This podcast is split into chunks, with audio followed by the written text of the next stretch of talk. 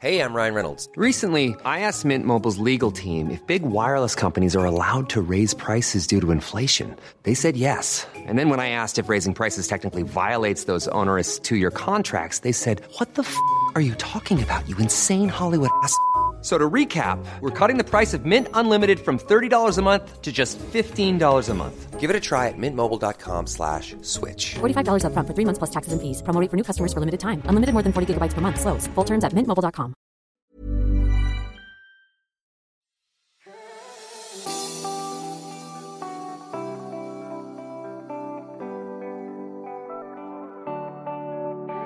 Tulad ko, meron ba kayong mahabang, mahabang listahan ng mga movies and TV shows to watch?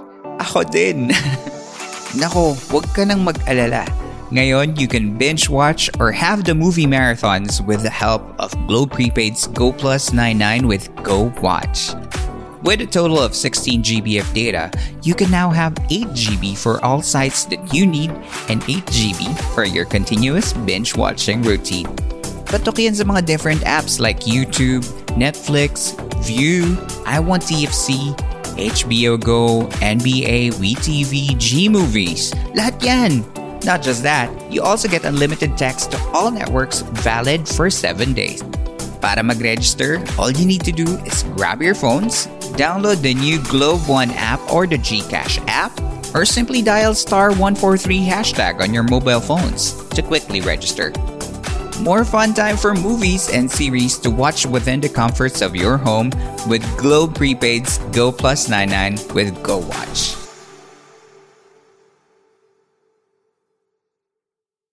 Hello? Hello? Podcast Network Asia.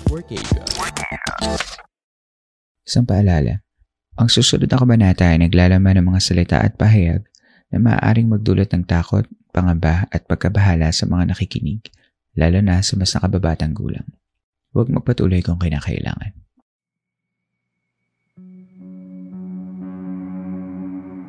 Tuloy po kayo sa ikalabing apat na gabi ng San Telmo Society. Sa ikalawang taon ng Philippine Camper Stories, magkakaroon tayo ng kaunting pagbabago sa listener story submission segment na San Telmo Society. Lahat ng kwentong makukuha ng ating podcast ay babasahin ko mismo. Maraming salamat sa mga kaibigan ng campsite na nagpahiram ng kanilang boses at oras sa mga kwento sa San Telmo Society sa una nitong taon. Simula ngayon, ang inyong kaibigang campmaster muna ang magbabasa ng ating mga kwento.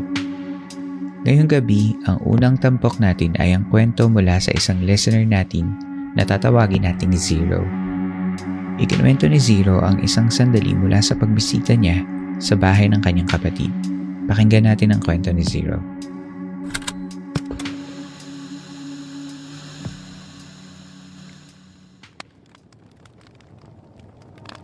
Hi po, di ko alam kung paano ba magsisimula. Tawagin niyo na lang po ako sa pangalang Zero. Ikukwento ko po sana yung mga karanasan ko sa bahay ng asawa ng ate ko sa Quezon City. Yung bahay nila, isa lang yung bintana. Tapos yung bintana na yun ay sa kwarto pa ng ate ko. Tuwing gabi, doon ako natutulog sa bahay nila kasi kaklose ko yung kapatid ng asawa ng ate ko. Marami na akong nararamdaman sa bahay nila. Lagi akong kinakabahan kapag patay na yung ilaw sa kusina, sa sala, pati sa kwarto nila. May mga mabibigat akong nararamdaman pero sila ate ko, ganun din sila. Pero di na lang nila pinapansin ang mga iyon. Ganun na lang din ang ginagawa ko. Pero mas lalong lumakas yung naramdaman ko nung namatay yung mama ng asawa ng ate ko. Hindi ako mahilig dumalo sa mga burol kasi lagi akong nasusuka sa amoy na sobrang tapang na malansa. Ewan, kapag may burol at kailangan talagang pumunta, nasa labas lang ako at ayokong pumasok sa bahay ng kung man ang namatay. Eto po, babalik tayo sa bahay ni ate. Napag-isipan kasi namin noon na manood ng Netflix sa sala ni Ces, yung kapatid ng asawa ni ate. At doon na kami matutulog sa sala. Nanood kami ng tatlong horror movies at 3am naming naisipang matulog. Kahit di pa ako inaantok, umuo na lang ako sa kanya. Lagi naman kasi namin ginagawang manood ng horror movie tuwing gabi at sa sala na kami natutulog pagkatapos. Nung patulog na kaming dalawa, Humiga siyang nakatalikod sa akin at ako naman nakatihaya lang at nakatingin sa kisame habang hinihintay magpaantok. Nung naramdaman ko ng inaantok ako ay nagkumot na ako at pati mukha ko kasama na sa loob ng kumot. Mga tatlong minuto na din siguro ang lumipas at ganun pa rin ang posture ng higa ko. Nakapikit na ako nang may marinig akong dumaan. Mabigat ang paa niya. Akala ko si ate yun kasi mabigat ang paa nun kapag naglalakad. Tinanggal ko yung kumot at titingnan ko sana kung si ate nga ba yun. Hinintay ko kung lalabas si ate sa CR pero 5 minutes na ako naghihintay. Wala pa rin. Kaya naisipan ko na lang na magkumot uli at matulog na kung ano yung posture ko, ganun pa rin. Nung pumikit na ako, okay pa naman, payapa pa. Mga 2 minutes ang nakalipas, ay may narinig ulit akong mabigat na paang naglalakad. At bigla siyang huminto sa may tabi ko. Nakapikit ako noon pero pakiramdam ko ay nakatingin siya sa akin. Tapos nung naisipan ko na sana haharap ako sa katabi ko, ay biglang bumigat ang nararamdaman ko. Parang may nakatagan sa akin na maitim na ewan. Hindi siya totally nakadagan sa akin. Yung parang nakalutang lang siya at nakatingin siya sa akin. Yun ang nakikita ko sa labas ng kumot ko. Mga tatlong minuto din siguro yun. Nawala na lang bigla yung nasa ibabaw ko matapos ang ilang minuto.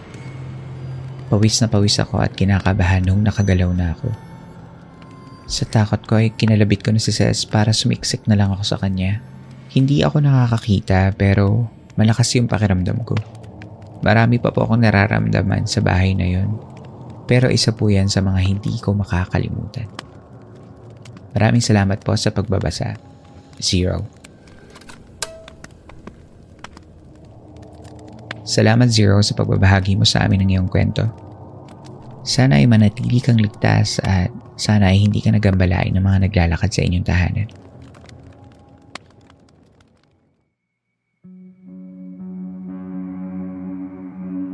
Sa ating pagbabalik, samahan niyo ako at tunghayan natin ang kwento ni June at ang kanyang malalagim na karanasan kapag kumakagat na ang dilim.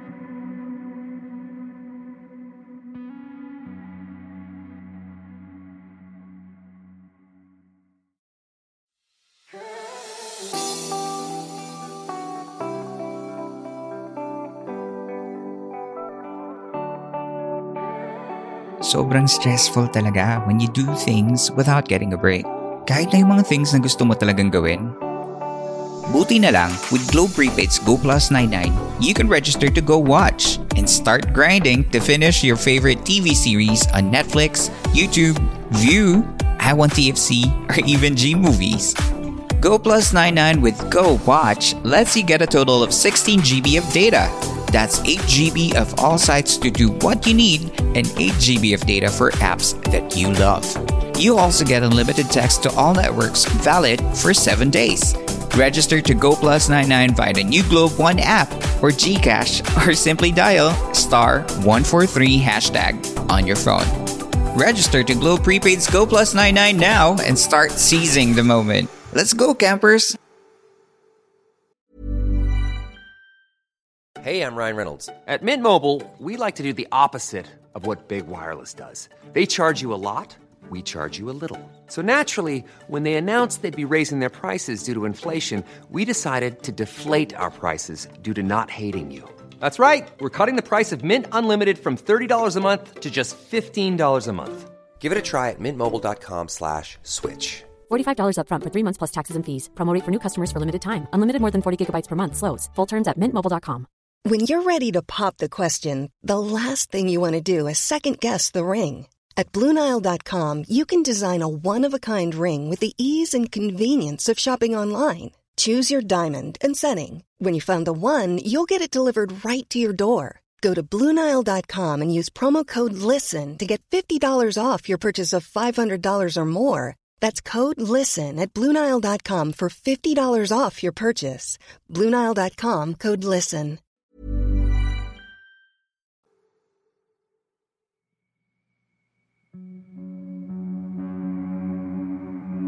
sa pagpapatuloy ng Philippine Camper Stories.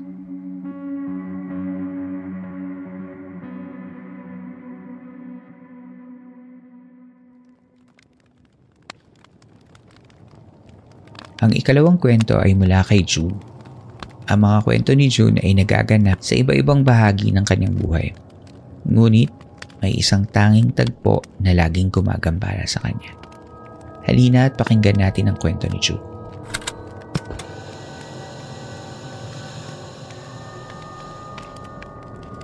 Magandang gabi po, Campmaster, at sa mga kapwa ko campers. You can call me June. I'm an avid listener of your podcast since the start of this year, and I find it enlightening and at times amusing. This story that I will be sharing sa camp happened many years ago and also recently. Before I started working and during my stay here in Manila, as far as I can recall, I was inspired to share this story because of the previous episodes. I think part 3 or 4 ng San Telmo Society. Ever since nalaman ko ang tungkol sa sleep paralysis and or bangungot, doon ko lang nalaman na mas madalas akong makaranas ng sleep paralysis. Nakala ko ay simpleng nightmare lang.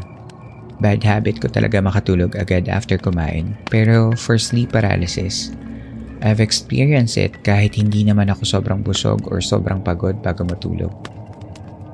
I like sleeping alone lights off, and if possible, no sound at all. Kahit pahuni ng kuliglig yan. Bata pa lang ako, talagang madalas na akong makaranas ng sleep paralysis. I pray before going to sleep naman pero may mga times talaga na nakakalimutan ko or midway ng prayer pa lang, nakakatulog na ako. I don't have an open third eye pero nakakaramdam ako. I have had a fair share of the paranormal And this I can confirm based on my experience na kapag may mga nagpaparamdam, asahan ko that night or the next night, mas sleep paralysis na naman ako. At first, nilalaman talaga ako ng takot. Lalo nang bata pa ako noon, elementary days. Naaabutan ko pa yung magandang gabi bayan ni Cano Di Castro.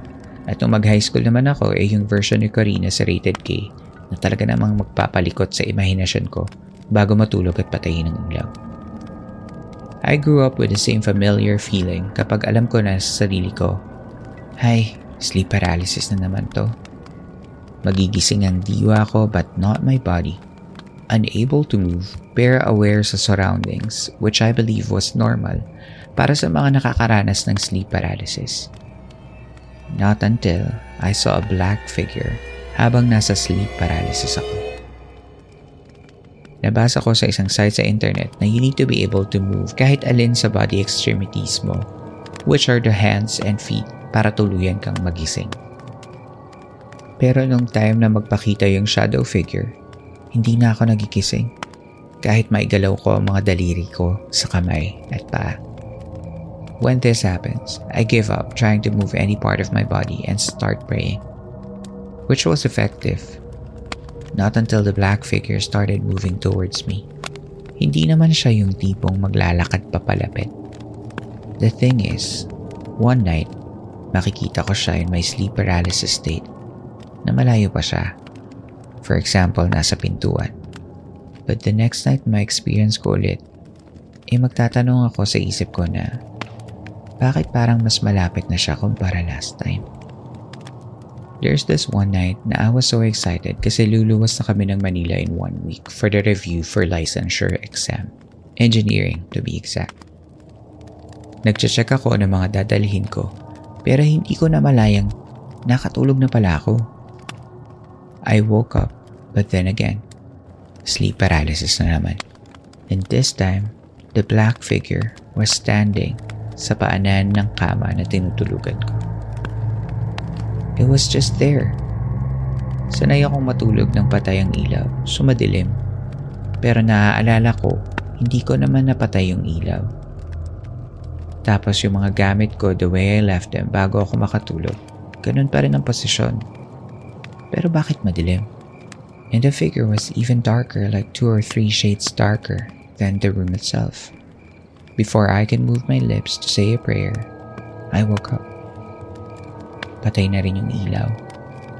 As I mentioned earlier, madalas ako makaranas ng sleep paralysis kapag may mga nagpaparamdam at doon sa kwartong iyon kung saan ako natutulog.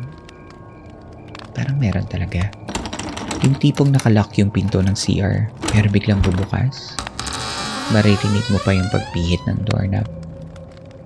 minsan yung mga gamit ko ang paglalaroan.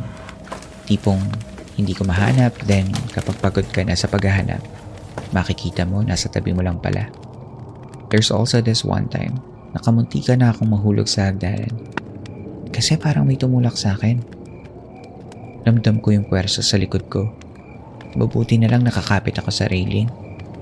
Take note, ako lang ang tao sa second floor. Back in 2015, two days before ng pagluwas namin sa Manila from Bicol. Ito na naman si Black Figure.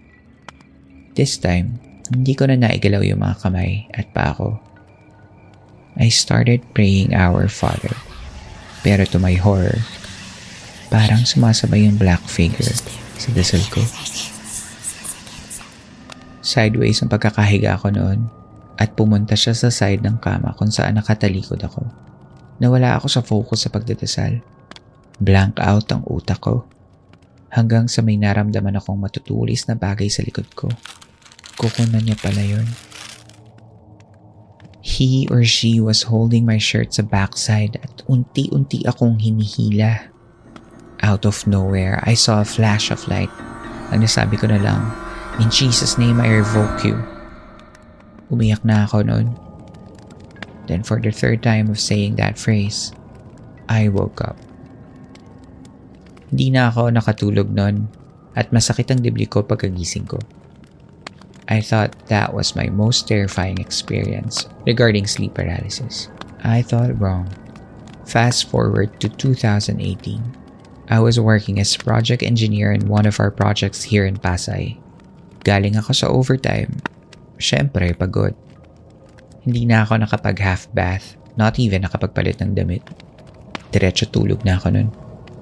This time, may mga kasama na akong matulog. Mga workmates ko kasi sa staff house kami natutulog para malapit sa site. I woke up in the middle of the night. Tatayo sana ako kasi napansin kong naka-uniform pa rin ako para sana makapagpalit pero biglang hindi na naman ako makagalaw. After ilang years na hindi ko na siya na-experience, ito na naman siya. Bumalik na naman. Guess what? The figure which I thought stayed in Bicol was also there again with me sa paanan ng tinutulugan namin. And this time, the figure was a she. This time dahil may mga kasama na ako, mabilis na akong nagising. Mabuti na lang, gumalaw yung katabi ko sa bed at nahampas ako ng braso niya. The figure was translucent this time. Same as a glow-in-the-dark sticker. Still hovering, and her clothes were a plain white dress, like a nightgown. Every other night or once a week, nandun lang siya. Parang nakatingin o pinagmamasdan akong natutulog. O nakahiga, although hindi ko maaninag ang mukha niya. Hindi ko rin alam kung pareho lang sila ng black figure way back in 2015. Then one night, ako na lang ang gising. Naglalaro ng Mobile Legends sa phone habang nagpapaantok. Akala ko gising pa talaga ako kasi hawak ko pa yung phone ko. Kita ko pa nga yung screen na maliwanag at yung hero na gamit ko. Kaka-respond lang. And suddenly, ando na siya. Maya-maya, may sinabi siya. Sobrang hina nung una. Hanggang sa palakas. Ng palakas. At unti-unti na siyang lumalapit sa akin. Lumulutang siya at yung damit niya nililipad ng hangin at di ko alam kung saan nanggagaling kasi wala naman kaming electric fan dahil naka-aircon yung room. Nung malapit na siya, luminaw na rin sa akin yung sinasabi niya kanina. Akin ka lang. Ulit-ulit hanggang sa nakakabingi na pumikit ako. Una boses babae pa pero kalaunan may sumasamang malagong na boses. Matinis katulad ng sa bata, may garalgal, may parang umiiyak na nahihirapan. Sabay-sabay nilang binibigkas yung akin kala. Tapos, biglang tumigil. Nang imulat ko ang mata ko, magkatapat na yung mukha naming dalawa. Pero wala siyang mukha. As in blanco yung mukha niya. Parang sa manikin. Pero walang pintura yung mata at bibig. Dahang-dahang umangat yung ulo niya pataas hanggang sa nakatingala na siya sa ceiling. Di ko na malayan hawak niya na pala yung kamay ko na nakapatong sa dibdib ko. Wala na rin yung cellphone na hawak ko kanina lang. Unti-unting humihigpit yung mga kamay niya at bumabaon na rin yung kuko niya sa likod ng palad ko. Sumisigaw na naman ulit yung mga boses. Pagkayuko niya paharap muli sa mukha ko, nakita ko kung paano mapunit yung part ng mukha niya na dapat nandyan yung bibig niya habang tumatawa. Napunit papunta sa tenga niya. Noong mga oras na yon, sumisigaw na ako. Humihingi na rin ng tulong. Umaasang gumalaw yung katabi kong matulog para magising din ako. Pumikit na lang ako nung mga oras na sumikip na ang dibdib ko. Niyuyugyug niya ako habang tumatawa kasabay ang iba pang mga boses habang binipikas yung akin ka lang. Maya-maya pa ay nagising ako. Yung katabi ko na pala yung yumuyugyug sa akin. Kanina pa raw ako umuungol na parang binabangungot. Mabuti na lang at kinising ako ng kasama ko. Pinainom niya ako ng tubig nang iangat ko na ang kamay ko para abutin ng baso. Doon ko na lang napansin Umamarka ng kalamot sa likod ng palad ko. Salamat yun sa pagbabahagi ng kwento mo sa ating campsite. Hindi ko alam kung ano ang nilalang na nagpapakita kay June. Pero base sa kanyang kwento, kahit siguro sino ay matatakot kung sa sandali ng iyong pagtulog ay may gagambala sa iyo at pipigilan ang iyong pagpapahinga. Nasubukan na niya kayang kausapin ito dapat ba niyang kausapin ito? Ano sa tingin niyo mga campers?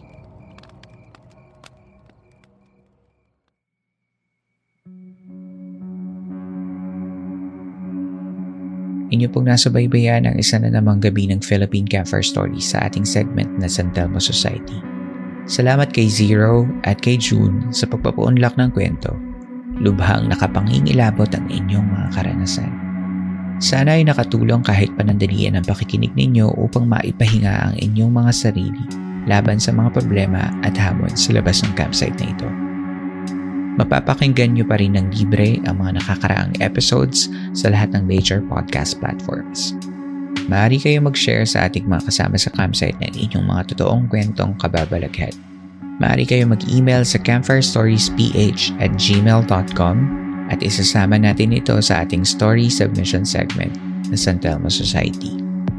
Kung hindi nyo pa na-follow ang Philippine Camper Stories ay i-hit nyo na ang follow button sa Spotify pati na rin ang notification bell para magsilbing paalaala kapag may bago na tayong episode. Maaari nyo ring i-follow at i-like ang ating mga social media accounts sa Twitter at Campfire Story PH, sa Instagram at Campfire Stories PH, at sa Facebook page na Philippine Campfire Stories. Ang Philippine Campfire Stories podcast ay miyembro ng Podcast Network Asia at powered by Podmetrics, ang pinakamadaling paraan upang kumita sa pamamagitan ng podcast. Sa Podmetrics, maaari niyo pagkakitaan ng inyong podcast sa pamamagitan ng mga ad campaigns at marketing affiliations sa mga iba't ibang brands. Para sa mga podcasters na gaya ko, mag-sign up na sa podmetrics.co at gamitin ang aking referral code Philippine Camphor Stories. Capital letters ang simula ng bawat salita at walang space at makikita ito sa show notes ng ating episode. Kung nais nyo makipag-collaborate para sa marketing ng aming programa, magtungo lamang sa advertiser.podmetrics.co at hayaan niyong tulungan namin kayong maipahayaga inyong mga produkto at serbisyo sa ating mga listeners. Nais kong tulungan ang mga tatak at produktong Pilipino dahil naniniwala ako na gaya ng mga kwento natin sa Philippine Camper Stories, mahusay ang tatak lokal. Muli, maraming maraming salamat po sa pakikinig. Hanggang dito na lamang po tayo ngayong gabi at hanggang sa susunod nating kwentuhan.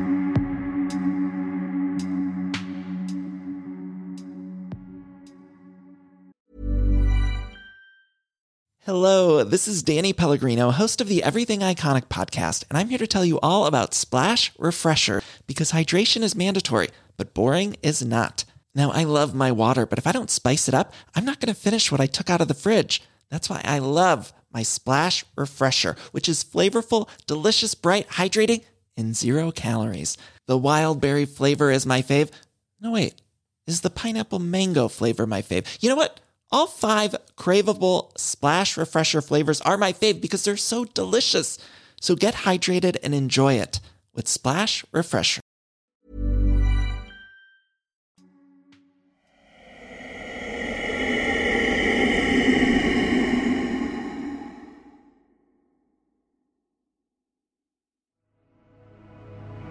This podcast episode is based on or is inspired by true events.